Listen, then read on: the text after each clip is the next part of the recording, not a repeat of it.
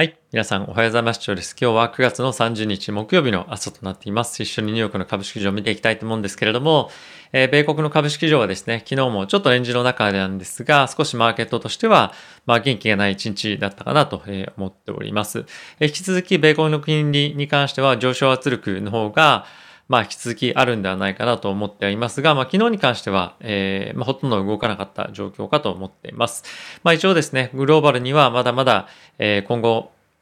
インフレがですね、高止まりするんじゃないかっていう懸念の方が、まあ今非常に心配をされていて、まあ短期的にもですね、米国の方から、まあ債券の大量発行っていうところも、まあ見越されて、上昇圧力っていうのが継続して金利にはかかっていくんではないかなと思いますし、まあいきなりですね、マーケットが好転する今状況というか、あの材料が全くないというところもあって、マーケットとしては少し今リスクリダクションの方向に、まあ動いてはいるような状況かと思っています。まあ、かといって、まあ、ものすごい今悲観する状況かというと、まあ、そういう感じでもなくて、やっぱりちょっと嫌な感じがするなというふうに思っている方が、まあ、多いという状況なんではないかなと思うんですよね。で、えっ、ー、と、まあ、引き続き株式市場に対しては、えー、少し厳しい状況がしばらくの間は、まあ、続くんではないかなと思っています。まあ、これの理由としては、まあ、引き続き物価の上昇圧力というところが続くというところと、あとはですね、テクニカル的にもちょっと難しい局面に来ていてえ、ダウのえ移動平均線なんかをはですね、今、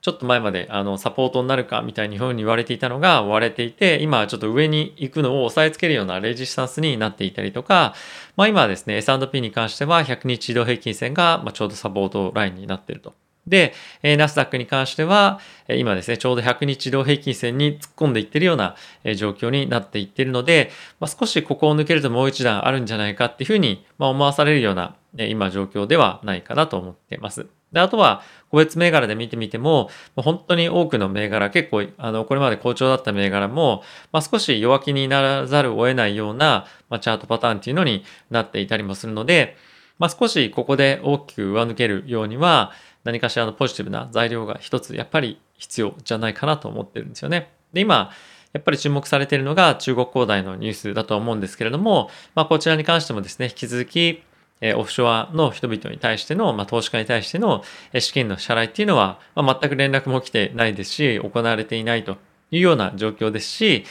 まあ、それ以上に今、今後問題というふうに言われているのは、え中国の、ま電気の、え電気不足ですよね。電力不足か。に関しては、ま今後も継続して、え起こっていく問題ということで、少しですね、あの今後じゃあ今年来年、え株式を買っていく中で、何を希望を持って、え買っていけばいいかというところなんですが、ま、これはですね、もう決算しかないなと僕は思ってます。あの、テーパリング始まったりとか、まあ、そうなると利上げがいつなんだとか、でおそらくなんですけども、なかなか物価が下がってこないっていう状況になってくるんじゃないかなと思うんですよね。で、今やっぱりヨーロッパの方もそうですけれども、まあ、原油がどんどんどんどん上がっていったりとか、あとはまあハウジングのマーケットも下がってこない。まあちょっと自動車のマーケットっていうのはですね、今落ち着いてきているようではあるんですが、まあ、やっぱり賃金もまだ上がっている。そうなった中で物価が落ち着いてくる、下がってくるっていうのは、まだまだ難しい状況ではないかなと思ってます。で、あとはやっぱり世界各国の中央銀行も、今のような逼迫した需給環境っていうのは継続すると、まだまだ来年も継続するということなので、思ったよりも長く、この物価の高止まりが続くんじゃないかって最近パウエル議長も言い始めましたけれども、おそらくそうなってくると、もっともっとそういう認識になってきて、で、かつ金利も上がってくると思うんですよね。で、そうなってくると、え株式市場、引き続き、え難しい状況にいる可能性は比較的高いかと思います。ただし、えこの見方が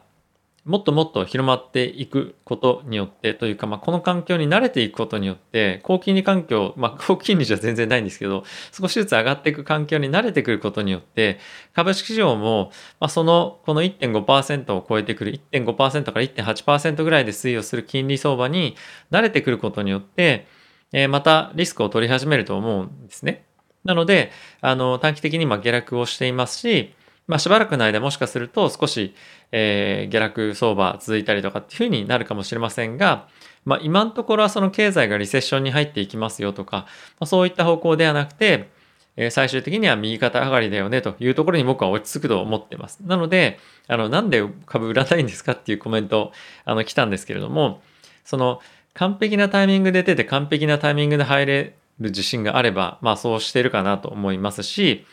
あの、まあそれでもいいと思います。で、今回に関しては、まあしっかりとタイミングに関しても自分の中では、あの、理解できているかなと思うんですが、まあ、あんまりガチャガチャやりたくないというのが結構心の気持ちの中であります。あの、多少の上下っていうのは全然あって普通だと思いますし、マーケット、いいタイミングの時に出て入ってっていうのをやれば、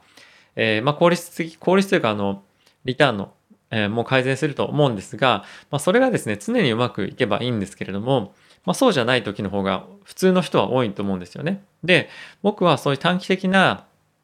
あの、毎日毎日のデートレみたいのが、まあ、そんなに別に上手だとも思わないですし、あの、あんまり日中、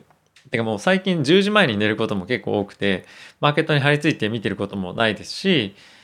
うん、なんかその、プライオリティとして、えー、プライプライオリティというか今のやっぱり投資のスタイルとしてやっぱ長期で放置しておくことで、まあ、しっかりと長期の大きなリターンを取っていくという方が、まあ、優先度高いかなという感じですね。結構途中であの売ったり買ったりをする方も多いと思うんですが、まあ、僕はそれをまあやりたくないなという、まあ、常日頃ここ最近言っているその安眠ポートフォリオはもうそういうコンセプトなので継続していい銘柄を保有し続けるいい銘柄を買い続けるいい銘柄をえ積み上げるっていうところを中心にやっていきたいと思っております。はい。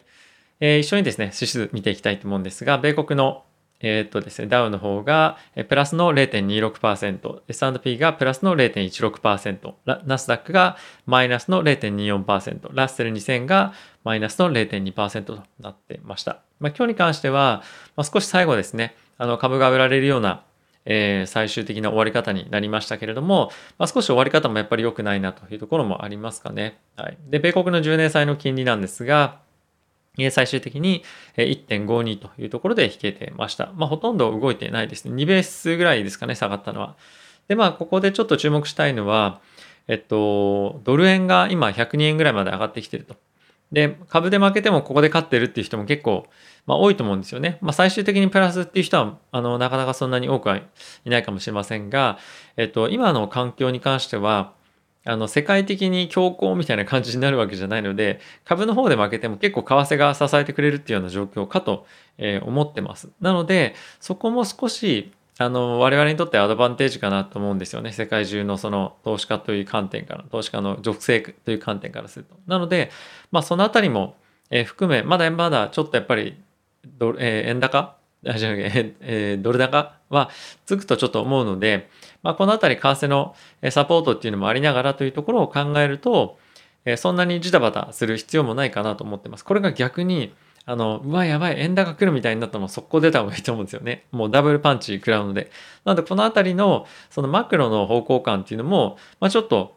あの、心の余裕を持つ上で、僕にとっては重要な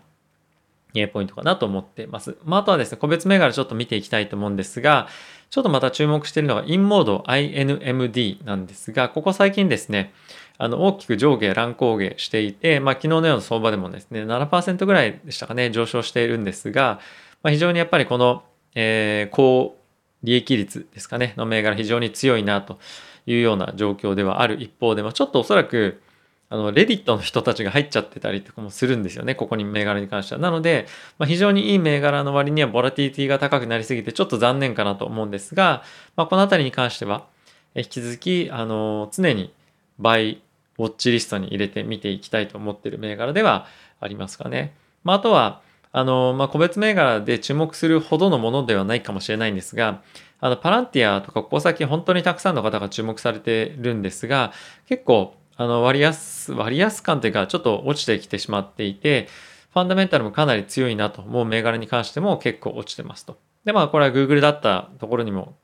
もそうですし、えっ、ー、と、マイクロソフトとかも、まあ昨日ぐらいですかね、結構落ちてたりもしたので、まあそういったあの非常にファンダメンタルがいい、で、かつそんな割高じゃないでしょみたいな銘柄も落ちてきているというのは、やっぱりちょっとセクターのローテーションとして、えテックから抜けていこうっていうような意思がマーケットには今あると思うんですよね。あとはここ最近半導体もちょっと弱くなってきていると。で、このあたり半導体の将来があの暗いよねとかっていうことではなくて、やっぱり今ちょっと高くなりすぎてるということで、え原油だったりとか、まあ、金融株だったりとかですね、まあ、そのあたりにま資金が入っているというところかなと思ってます。なので、あの、今、ナスダックちょっときついなと、どうしようかなと思ってらっしゃる方は、まあ、あの、いろいろ考え方はあると思うんですが、僕はマーケットのその大きなトレンド変わってないと思うので、あの、まだまだ動かないというか、あの、継続して保有をしていこうかなと思っています。どっかでチャンスがあれば、ちょっと下がってないんですよね、実際問題。あの、そのなんで売らないんですか？っていう理由の一つに、僕のマーケット、そのポートフォリオのパフォーマンスとして、全然、もちろん一番いいところから落ちてますよ。なんですが、そ、そそんなに2%かなぐらいしか変わってないので、あまりそんな必要性も正直感じてないというところもあります。で、これ、いや、株もっと落ちてるでしょというところはあるんですが、そのタイミングでの為替の動きとかも合わせてみると、結構意外とサポートされてるはずなんですよ、皆さんも。なんです。まあそこはですね、あの、まあいろいろと意見はあると思うんですが、まあそんな感じで僕は見てます。はい。ということで、えここからちょっとニュース一緒に見ていきたいと思うんですが、えっ、ー、と、先ほどもちょっと触れましたけれども、えパウエル議長がですね、現在ヨーロッパの方で、まあオンラインなんですけどもね、行われてますえ ECB フォーラムでえ発言をしていましたと。で、えっ、ー、と、我々にとって新しいニュースというものはないんですが、一つちょっと気になるポイントとしては、えっ、ー、と、インフレがですね、高止まりする可能性が、まあ、ありますよと。ただし、まあ、それは低い可能性として、まあ、言ってるわけなんですが、現状の政策だったりとか、現状のそのシステム、あの、彼らがどういうふうにやっていこうかっていうものの大前提としてあるのが、金利って下がってくるよねというところが、まあ、金利じゃない、物価は下がってくるよねというのが、もともとの今考えとしてありますと。なので、早期に対応して、利上げもしていないですし、テーパリングも早めにやった方がいいねみたいな前提じゃないというような状況なんですね。なので、もしこれが高止まりしたりするような状況になると、えー、FRB の、これ FRB だけではなくて、えっ、ー、と、ECB だったりとか BOE、これバンコブイングランドですね、の前提と異なるわけなんですよね。なので、これは結構非常事態というか、あの、になると思います。はい。なので、この物価の今後の推移に関してはかなり重要で、あの景気に対しても非常にあの圧迫すると思いますし今マーケットの全体としてまだ2022年の利上げ1回ですよね。で2回やった方がいいんじゃんっていうふうに言ってる人もいるんですけど彼らに関してはあのちょっと極端な見方かと思うんですけれども、えー、この物価が高止まりしない前提を言ってると思うんですよね。なので、えそういうふうに考えると思ったよりも利上げもうちょっと早くやんなきゃダメじゃんみたいな 感じになる可能性のリスクは十分あるので、そこはあの本当に頭入れておいた方がいいと思います。でそういったところを見据えて、えー、金融株とか、まあ、そういったところを買っておくというのも一ついいなと思ってはいるんですが、えっ、ー、と、僕はちょっと今のタイミングではまだ仕込んでないですね。ちょっと考えてはずっといて、あの、いいタイミングで入れそうな時もあったんですが、ま、ちょっとまだ考え中です。あの、どうなるか、どうするか、えー、っていうのは考え中ですね。はい。まあ、今後、あの、まあ、その辺の考えっていうのを皆さんにちょっとお伝えをしていきたいと思っております。はい。で、えー、ヨーロッパの方の ECB のですね、ラガルド総裁からも、まあ、ほとんど、コメントとしては同じものが出ていまして、えー、まだまだやっぱりですね、ボトルネック供給に関しては、えー、非常に逼迫する、混乱するところは、え継続するんではないかというふうに言われてますと。で、一部のセクターに関しては、特に運輸だったりとか、まあ、貨物、まあ、このあたり、あの、よくアメリカの方でですね、えっと、港に泊まる船がものすごく列をなしているみたいな映像が見られますけれども、まあ、これがもう世界中で起きているというような状況ですよね。なので、えー、このような状況が続くということは、思ったよりもインフレが続く可能性があるし、あとは企業が物を売れないというところもあるので、あの、これちょっと前に話題、ちょっと前で昨日かなに話題になってたんですが、ナイキのものが売れないと。売れないっていうのは物がなかったら作れないから売れないっていうので、これやっぱり比較感で言うと、じゃあネットとかやっぱオンラインの方が強いよねっていうに、まあ最終的に決算見るとそうなると僕は思ってるんですよ。なので、えこのあたりもう少し一つ気にかけておかないといけないポイントかなと思っております。はい。このあたり、あの、非常に次の決算のポイントで重要になると思うので、注目していきましょう。はい。あとはですね、えー、各連銀の総裁からのコメントがあったんですけれども、まあ、11月の、えー、テーパリング開始に関しての、まあ、指示をしますよというようなコメントは、まあ、出ていました。まあ、これは、えどちらの、まあ、サンフランシスコ連銀の総裁とフィラデルフィア連銀の総裁両方から出ていたんですが、えっと、まあ、方やですね、フィラデルフィア連銀の総裁の方は、利上げに関しては、まあ、来年始まれば、まあ、いいなというような、まあ、感じの希望的観測という感じなんですが、えー、サンフランシスコ、サンフランシスコ連銀の総裁は、来年も利上げちょっと無理なんじゃないというふうに、まあ、コメントをしていると。で、来年の米国の経済の成長率なんですけれども、大体2.2%ぐらいというところを示していましたと。で、ちょっと弱いなというような正直印象ですね。もう少し、あの、強気に見てる人の方が多い中で、やっぱりその、なんだろう、あの、経済への見通しに関してかなり不透明というか、よくその英語でムービングパーツというふうに言いますが、まだ不確定要素になってる部分っていうのがかなりやっぱり多いというのが、この予想がブレてるところの一つだと思いますし、ちょっと後ほどもう少し触れようと思っているポイントが一つあって、まあもう今触れちゃいますが、ゴールドマンも中国の景気の減速っていうところを、減速っていうかその伸びの、えー、ちょっと緩みですね、を予想していて、まあ、ちょっと若干ではあるんですが、来年8.2%の成長だったのを7.8%に、えー、少し減速、成長の減速をさせるか、鈍化ですね、をさせるということを言っていて、こういうのが、あの、至るところで起こってくる、しかも、今回は0.4%の成長率だけの鈍化ですけど、もっともっと鈍化をの幅っていうのを広げる可能性十分あると思うんですよね。なので、このあたりも含めて、来年の株価やばいぞみたいに なる可能性は、まあ一つ頭に入れておいた方がいいかもしれないとも思ったりはします。ただし、メインストーリーではまだないですよというところですね。はい。ま、結局はコロナがすごい重要になってくると思うので、ま、このあたり引き続き追っていきたいと思います。はい。で、え、そのコロナなんですけれども、え、ファウチさんがですね、え、ー、と、5歳から11歳の子供たちに対してのワクチンの接種なんですが、え少しえ、承認っていうのがずれ込んで11月開始になるんじゃないかというふうに言っていました。まあ、決定がね、承認の決定がですね、11月になるんじゃないかと。で、理由に対しては特にコメントをしていなかったんですが、まあ、ちょっとデータがまだ足りないのか、少し不安があるのか分かりませんが、このあたりはちょっともう少し明確にしてほしいとは思うんですが、まあ、あの通常であればですねこの薬に関しての情報っていうのはそんなに事前にいろいろと出てきたりするものは通常ないので、まあ、通常のプロセスかと思っております。はい、あとはですね中国の方なんですけれども、え中国古代の、え利払い期限が29日のものがありましたが、利払いはせずでした。これはオフショアのドル建ての債券ですね。で、これがですね最終的にデフォルトするかどうかっていうのは30日間の間に支払いが行われたかどうかなんですね。で、一番最初のオプションの利払いが、利払いが23日で、まあ、今回は29日だったので、23日から30日後なので、おそらく今月は、えっと、30日までですよね。なので、10月の29日かと思ってます。そこが結構、気も、あ、22か、22日ですね。そのあたりにまた、どかどかとニュース出てくるので、えちょっと注意必要かなと思っております。はい。あとはですね、中国の政府としては、え今までであれば不動産へのあの刺激策みたいな感じで不動産市場を盛り上げるような政策いろいろと景気刺激策としてやってきたんですが今回は活用しませんよということをコメントとして出ていましたもう不動産市場に関してはもう言っちゃってくれと、まあ、いうわけではないんですが、まあ、少し厳しい対応ですよねまだまだ中国恒大だけではなくて他のところもデフォルトする可能性があるというところを見込んでの対応だと思います。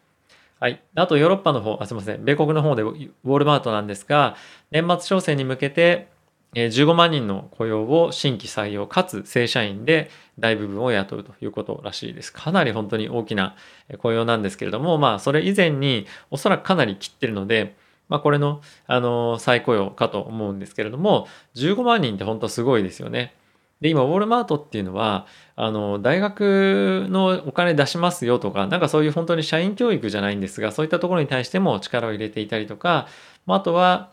えっと、平均時給っていうのも今大体16.4ドルぐらいなんですね。で、アメリカの今平均が9ドル弱なので倍ぐらいなんですよね。なのでやっぱりここでしっかりと労働力の確保をしておこうというところが、まず一番の狙いかなと思ってます。あの、アマゾンも確か同じようなことをやってましたけれども、やっぱりこの労働力を確保できない中で、先に労働力を確保しておくと、まあ、多少ダブついてもいいと。雇えないよりもいいというところが、まあ、一つメインかなと思いますので、まあ、やはりこのあたりのパワープレイは大企業、さすがだなというところと、まあ、あとはですね、あの、それに伴って他の中小企業はより人を雇うのが厳しくなると思うので、まあ、そのあたりの、あの、歪みというのが、まあ、どっかで出てくる可能性があるので、まあ、このあたりは、まあ、どういうふうに見ていくかというのはちょっと、あの、別として、まあ、ちょっと注意をしていきたいポイントかなと思っております。